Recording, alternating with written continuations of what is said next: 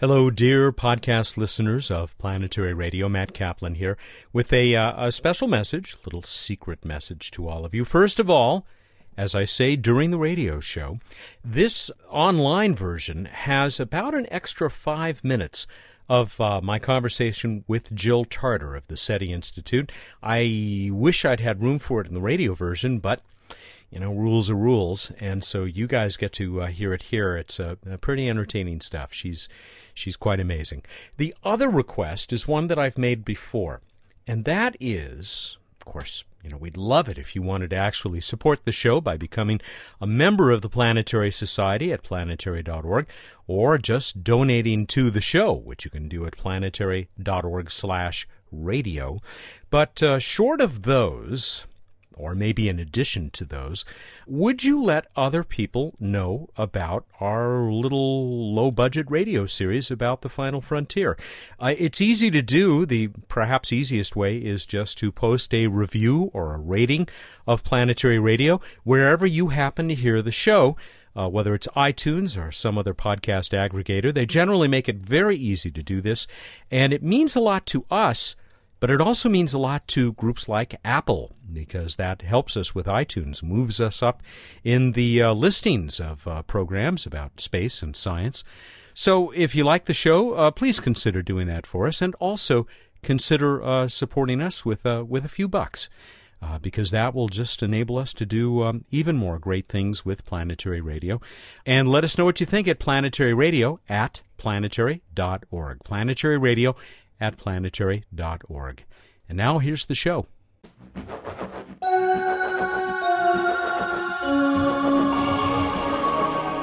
SETI researcher Jill Tarter, this week on Planetary Radio.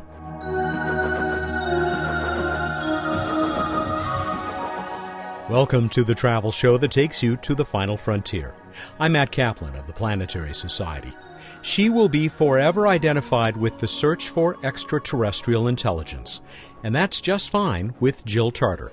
We'll talk with her about the reactivation of the Allen Telescope Array and a way for you to join the search for ET with your own eyes.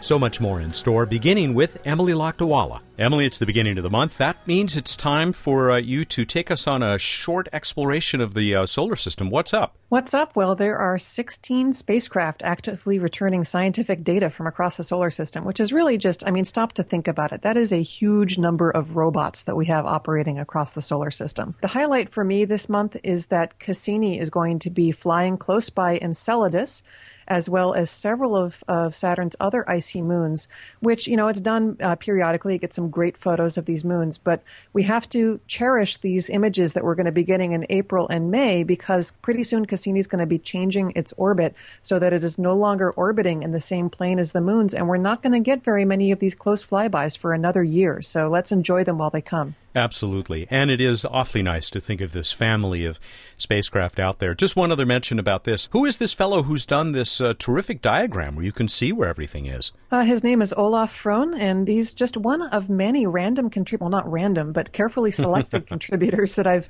That one of the wonderful things about the internet is that there are certain people who just have a passion for doing one thing. And I can collect the contributions of these one thing people and, and make a quite a, a broad blog. And one of these is that Olaf Frohn makes these wonderful diagrams and he carefully shifts the position of each spacecraft and each planet to show exactly where they are at this current moment in time. So if you were to animate his diagrams going back in time, you'd, you'd see how everything in the solar system was shifting. It's really great the work that he does. And it would make a wonderful poster. Well, it is a March 30 entry, a nice long one going through all of those different spacecraft. We'll come back to to Saturn for a quick finish here. This is this really striking image you have of this uh, little moon of Saturn with a what came to me as kind of a surprising background. That's what's so striking to me. Most of the time, we see photos of moons in space and they're against a black space. But once in a while, Cassini turns its camera toward a moon, and it just so happens that there's something else in the background. And Saturn being a rather large thing, especially when Cassini is, is close to it at the periapsis of its orbit, is looming in the background of this photo of Janus. It is so large that you can't even see any variation across Saturn. You just see this square of yellow behind Janus. And Janus is it's an interesting sized moon. It's it's smaller than Mimas, which is the smallest round moon of Saturn. And so it's just a little bit lumpy. It's not quite round. It's not quite a potato. It's sort of a funky in between kind of moon. It is, as I said, striking. You should take a look at it. It's also a March 30 entry in the Planetary Society blog at planetary.org. Emily, great talking to you, and I look forward to doing it again next week. Thank you, Matt. She is the Science and Technology Coordinator for the Planetary Society and a contributing editor to Sky and Telescope magazine. Catch her in those uh, great Google Plus Hangouts on Air from CosmoQuest as well. Bill Nye is up next, and then a visit with Jill Tarter. The CEO of the Planetary Society is just back from, where were you, Indianapolis? Indianapolis, Indiana.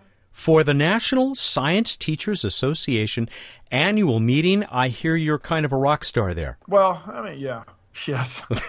Since the days of the Bill Nye the Science Guy show, these are people that have come to this convention, and uh, now my presentation is about planetary science and the Planetary Society. And I talked about the importance of political activism as an opportunity if you're a teacher to get your kids involved in civics. We got to get 300 million restored. I talked about looking for asteroids, the only preventable natural disaster. I talked about, oh, and this is, the, as far as I know, this is the first science teacher convention talk that included students. They were from SEDS, the Students for the Exploration and Development of Space. They love space and they want to get involved in space exploration and they want to be rocket scientists and engineers. And they encourage the teachers, the science teachers, to use space in their science curricula. But yeah, I brought them into my presentation and I just wanted them to, and they did, convey the passion. They love space exploration and they want everybody to uh, be aware of the teaching opportunities. And so it's a fascinating thing. And they, these guys, these two guys, were they were really good. This is great to see all these people so enthusiastic about science, so enthusiastic about space science. And then meanwhile, we have this crisis in politics where we've got to restore NASA's planetary science budget, or everybody in the world, I don't mean to be all hyperbolic, everybody in the world will suffer a little bit if the world's largest space agency loses its its ability to send spacecraft to other worlds. We do not want nobody in the in our world wants that. So we're working on it. But Matt, look at the time. I know. You, have got a radio show to do. I do, and we're going to go talk to Jill Tarter uh, right now, Bill. So uh, thank you. I'll talk to you thank next you. week. Uh, I, I talked to people from Search for Extraterrestrial Intelligence also. I talked to them for several minutes at the Science Teacher Convention, and we are going to work together. I got to fly. Bill Nye, the planetary guy. He is the CEO of the Planetary Society, and uh, he'll join us again next week for another segment here on Planetary Radio.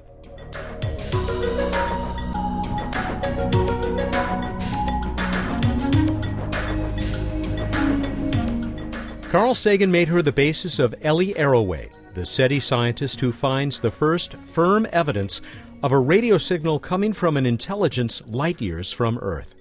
Unlike her alter ego, Jill Tarter has never dropped through a wormhole for a warm and personal interaction with ET, but as the director of the Center for SETI Research, she spends her days and many nights conducting the SETI Institute's ongoing hunt for evidence that we are not alone. We reconnected via Skype a few days ago, largely so that I could talk to her about a couple of exciting developments. Jill, it is a great pleasure to get you back on Planetary Radio, and I want to start by congratulating you on the reactivation of the Allen Telescope Array. Oh, thank you, Matt. Yeah, we're really, really pleased to be back on the air. Uh, we started reobserving December 5th of last year, and we changed our strategy. So, what we're doing now is we're looking where there are planets. We're looking at the 23,000, uh, 2,321 Kepler candidate planets and all of the exoplanets that have been confirmed from ground based studies. This is incredibly exciting because, of course, among those uh, planets discovered, or certainly strongly suspected by the Kepler team, are uh, those that are roughly Earth sized and in the HZ, the habitable zone. Are you paying special attention to those? We are. We do give those targets more observing time. Uh, what we're all sitting here with our appetites whetted for is the Earth 2.0. Kepler hasn't gotten that yet, an actual Earth sized planet in the habitable zone of a solar type star. We're close, but uh, not quite there. And I think it's going to be a game changer. Hmm. I think Earth 2.0 will, in fact, impact the public's impression of what the possibilities are. And you're saying this regardless of whether we uh, find out anybody there is trying to talk to us, I, I think. Well, I think the difference is going to be once people understand that there is another Earth like planet in orbit around a solar type star hanging in their sky. Then the next question is going to be Does anyone live there? Hmm. And if it turns out that Earth 2.0 comes out of the Kepler program, it's probably going to be too far away for any opportunity to do a detailed search for biosignatures. So SETI, in fact, may be the only game in town, and we're more than happy to become part of the process of trying to figure out whether anyone lives there. Have you become convinced uh, from the results uh, regarding exoplanets so far that uh, there is there are probably a lot more than just uh, Earth 1.0 and Earth 2.0 out there? In terms of planets, I think we're going to find that uh, they are surprisingly prevalent. Uh, we didn't know when we went into the Kepler mission it was an interesting exercise to try and size the mission. How many stars had to be looked at, how long the mission had to be. And of course, one of the things that has come out of the Kepler mission is that stars are a little bit noisier than our own sun. So we built the error budget assuming uh, 12 parts per million of, of noise from the star itself. Other stars are noisier, so that means the Kepler mission has to be longer in order to get enough transits added together to give you statistical significance. Kepler has asked for an extended mission, and of course, we're all very, very hopeful that that will come through because the spacecraft is performing wonderfully. You bet. What about these searches that are being uh, shaped by the Kepler results? Uh, how much time do you actually spend pointing the array or some portion of the array at each one of these candidate worlds? Well, all of the array gets pointed at uh, three targets simultaneously. So we can form up three beams on the sky within a large field of view and look at three Kepler worlds simultaneously. It takes the better part of a day at our current speed to go through all of the 9 billion frequency channels for any particular target. And that speed will increase shortly, I hope, when I get some new air conditioning so I can run some new computing. Um, it's always the low tech stuff, right? Yeah, that's right. so, uh, but at any particular frequency, we're spending only about 90 seconds interrogating a particular frequency. If signals are found there that don't show up in our database of known interference signals, then we immediately go back and follow up on that detection to see whether, in fact, it's coming from the direction of the star or planetary system we're pointing to, or whether it's leaking into the side lobes, the peripheral vision of the telescope. What do you think of the calls by, by some who have thought deeply about SETI and say that we ought to be staring at one particular star for a day, a week, a month, even a year? This is um, a good suggestion if you think that the type of signal that we are most likely to get is a transient signal that comes about because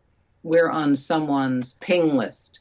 So some transmitter out there is going through a list of good potential habitable worlds and they transmit to one and then another and another and another and keep going around in a big loop so that we can expect that we'll get just a ping and then it won't come back again for a uh, an unknown period of time. I think that if you're going to do that kind of strategy, that you ought to stare not just at one target, but you ought to stare in a direction where there are the maximum number of stars in your field of view. And it really that means the galactic center, because uh, that's where stellar density is highest. Those stars, however, although plentiful in your field of view are very far away. So this is a strategy which envisions very strong transmitters. Mm. Uh, we've done some of that. The array is not the best telescope in the world for for that strategy, but uh, when we finish the Kepler worlds in the next couple of years, we will probably go back to our survey of the region around the galactic center along the plane. We'll hear more from SETI researcher Jill Tarter when Planetary Radio continues. I'm Sally Ride. After becoming the first American woman in space, I dedicated myself to supporting space exploration and the education and inspiration of our youth. That's why I formed Sally Ride Science, and that's why I support the Planetary Society. The Society works with space agencies around the world and gets people directly involved with real space missions. It takes a lot to create exciting projects like the first solar sail, informative publications like an award winning magazine, and many other outreach efforts like this radio show. Help make space exploration and inspiration happen. Here's how you can join us. You can learn more about the Planetary Society at our website, planetary.org/radio, or by calling 1-800-9-WORLDS. Planetary Radio listeners who aren't yet members can join and receive a Planetary Radio t-shirt. Members receive the internationally acclaimed Planetary Report magazine. That's planetary.org/radio. The Planetary Society, exploring new worlds. Welcome back to Planetary Radio. I'm Matt Kaplan. Jill Tarter is not just a famous leader of the search for extraterrestrial intelligence, the holder of the Bernard M. Oliver Endowed Chair at the SETI Institute is arguably one of the world's most famous scientists. She has utilized many tools in the search, including the recently reactivated Allen Telescope Array, a network of relatively small radio dishes near the California Oregon border. Now that we're back to talking about the array, uh, that had to be one of the saddest days of your life when it got uh, mothballed. A lot of us were sad about that. It it wasn't that long before you were able to generate the, the support that brought it back online. How do you think that came about? Well, it didn't come about accidentally. We understood that many people were as disappointed as we were when the University of California, um, Berkeley had to pull out of our partnership because they ran out of funds to operate the telescope. They're running out of funds for a lot of things, of course. yeah, Berkeley and California are having some severe financial problems. Mm. Um, so our challenge was to find a new partner to operate the telescope. But then we knew that once we had done that, we'd still need a big infusion of cash to allow us to bring back to the telescope all of the equipment that we'd had to pull out for safekeeping and reinstall it and uh, reconfigure the array, get back on the air. And so in the summer, actually on the summer solstice, I think it was, we launched a crowdfunding site called SETI Stars. And within 40 days, people had matched our $200,000 challenge uh, to uh, provide this extra cash so that when we could begin to operate the telescope again, we'd have the money to get up and get going and, and do it. And so that's that's how we were able to get back on the air on the 5th of December. Mm. And we are really, really grateful to all of the people who were willing to say, yeah, I want to support this. And now what we need to do is go out and say to them, well, we need your support to continue using the telescope. And so building a site where people come back again and again with small amounts of support to keep things going. That's a challenge. We're working on it, and SETIstars.org is still up and, and uh, viable. I'm not quite sure that it's the quality of a site that will keep people coming back, but but we're looking at ways of providing the statistics of what's happening every night and information that will make people want to come to the site day after day. Well, the quality of the site didn't keep me from becoming a rather minor SETI star today. I'll tell you what also helped encourage me.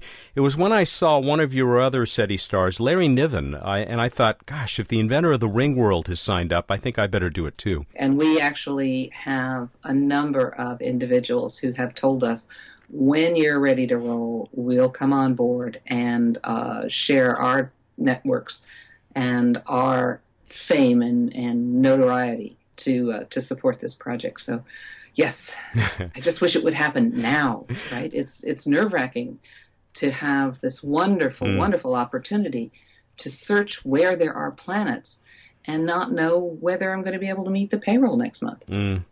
Well, that's SETIstar.org for anyone who wants to check it out. But there is yet another site that represents a major piece of public outreach that uh, you have uh, inaugurated just in the last few weeks, and that is SETI Live, which, when I first heard about it, I thought, what, what's this? It's already been done. It's SETI at home, but it's really something quite different, isn't it? It is a difference, uh, different approach to SETI at home, although it builds enormously on the popularity of SETI at home, which launched this entire industry of distributed computing for science. Uh, what we're doing here that is different than Berkeley and the Planetary Society SETI at Home program is to try and actively involve humans with their pattern recognition capabilities in the search. We want to do that for two reasons. One, there are parts of the spectrum that have so many signals that our automated signal processing system gets confused. So we need humans to help us work through this region of the spectrum, learn what's there, uh, figure out the best strategy, um, if possible, to work around those signals, and to and while we're doing that, keep our eyes peeled to see if there's anything buried underneath all of these terrestrial signals that might in fact be an extraterrestrial signal. That's the primary goal. So that's the eye on the prize. But while we're doing this, because people are involved and it isn't just their screensaver that's working on the data, then we get to tell them the story about SETI, about cosmic evolution, about their very intimate connection with the cosmos. And in this way, perhaps change their perspective to be a larger, more cosmic view of themselves and their place in the universe. And then at the same time, hopefully, be able to trivialize the differences among humans mm. that we find so difficult today. People can find this at setilive.org. Pretty simple. It's one word, S E T I, live.org. And uh, you can uh, join the search, which is uh, taking place. I think you're affiliated with the Zooniverse guys. We've, we've talked to them about some of their other citizen science projects. That's exactly right. This is a, a, citizen science project that is part of Zooniverse, and it's being sponsored by TED and the Science Channel. And the nice thing, the whole really gratifying part of this process is that when we launched it, it was pretty crude. And it is getting better day by day, and people are actually helping with suggestions and putting together graphical tutorials and saying, you know, I really wish I had a tool to mark this the discussions among the volunteers about gee, should you mark this? Should you mark that? This is indicating this, this is indicating that. The whole social network and discussion forum has been really active and very, very useful, and we're still building it. We're still trying to figure out how to fully integrate it with our ongoing searches because this is happening in real time we are trying to get to the point where we are using the results from the human volunteers the same way and in parallel with the results from our automated system. So we need to get the data out to humans and humans' response to that data back to the telescope, all within 90 seconds. Mm. It's been a challenge and it will get better, but I'm really pleased that people are seem to be very eager to work with us to make it better. Just a couple of other questions as we near the end of our time here, though. We may uh, put up an extended version of this uh, on our website at planetary.org/radio. Uh, there are still a number of SETI searches underway around the world, uh, uh, two or three of them being uh, supported by the Planetary Society. But yours is the only one that I know of that actually employs a social scientist, a psychologist, a guy who has a terrific title. Well, you're talking about Doug Vakoch, and his title is Interstellar Message Coordinator. What we're doing here is a first baby step uh, along a path that we've known for a very long time we need to take. And that's trying to come up with some global consensus about whether we should respond to the detection of a signal with a message of our own, whether we should send back a message, and if so, who should do it, who should speak for Earth, what should they say, Doug's project at the moment, and yet another website called Earth Speaks, is an attempt to aggregate input from all over the world, people telling us what they think we should say to an extraterrestrial. And then with Doug's training, he's able to look through this as a database. And, and what he's in search of are cultural universals, things that, independent of background and nationality and religious training or traditions, all people have in common and would like to share, trying to uh, build a, I don't know, generic, if you wish, picture of who we are and what we would like to say about ourselves to an alien intelligence. Someday we may decide to broadcast ab initio when, in fact, we're old enough and secure enough and financially capable enough of doing it, and the world has agreed that that's what we should be doing. And this is the uh, fodder for constructing an eventual message.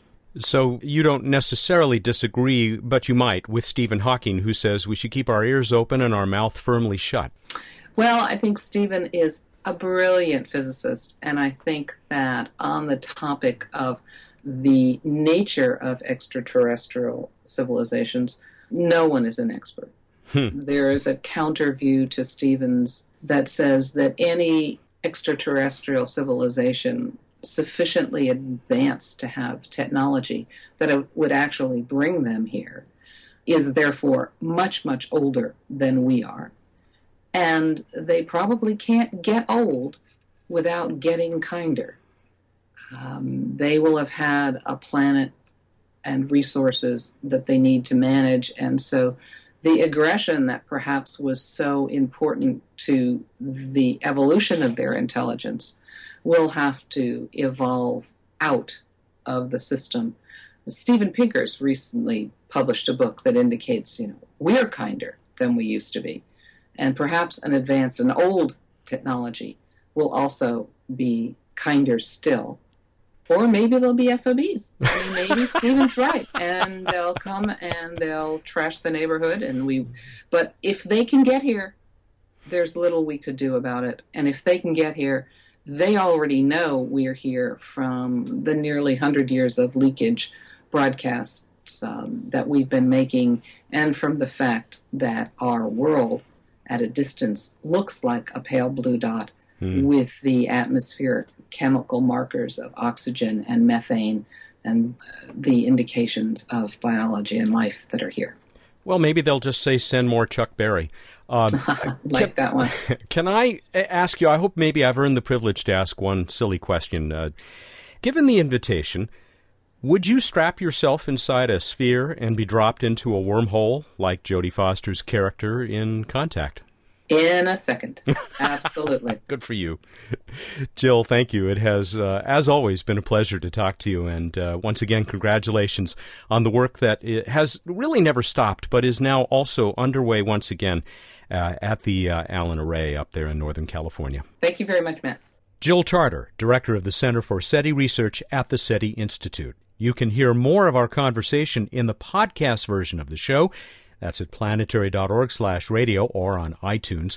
And you can meet Jill at SETICON 2 coming to Santa Clara, California on June 22nd. That link is also at planetary.org slash radio.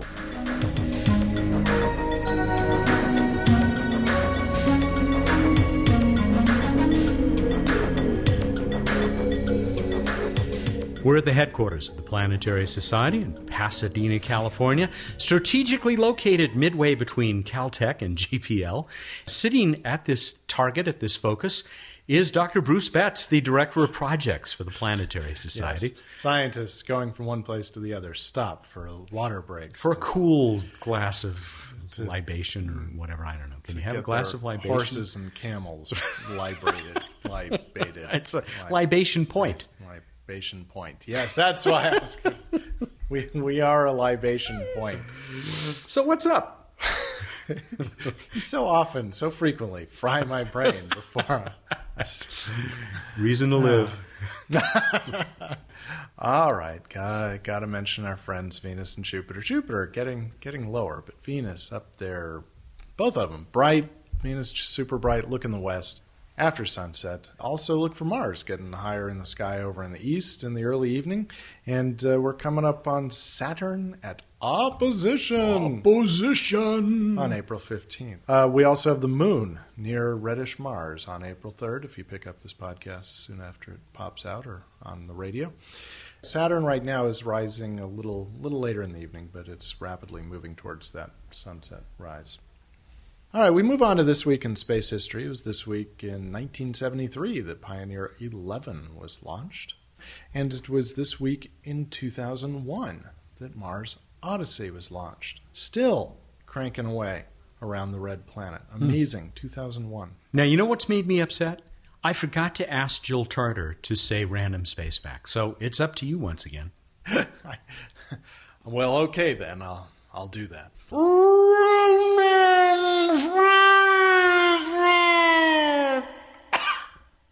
I don't know. I, Jill might not have been any better than that. Okay. Yeah, okay. So anyway, there's there's been news this this week about a lot of deep ocean stuff, including trying to recover the F1 engines Yeah. from the Apollo 11 Saturn V. So- Jeff, Jeff Bezos. Yeah, yeah, yeah. You know, I've I've taken a picture of him with his his camera once. Seriously? Yes, I have. I gave him a cheese tray. Damn, you win again. Dang. I I'm thought I had you. Nope. Nope. All right. On to the random space fact. Each Saturn V F1 engine had more thrust than all three space shuttle main engines ah. combined. That is cool. That is a great space fact, random or otherwise. That's good. You just you always enjoy your Saturn V. I do. And there's good reason. And why not? That was an impressive rocket. Yeah. Okay, we move on to the trivia contest. And we asked you, what do you call the gaps or drops in distribution with semi major axis in the asteroid belt that are caused by orbital resonances with Jupiter, like the 3 to 1, 2 to 1 gap? How'd we do, Matt? Great. People like this one. Okay. Uh, and most of them, many of them, had never heard of this stuff. I'll give you the winner first and then some other fun stuff. It was Rich Angel, I think a first time winner.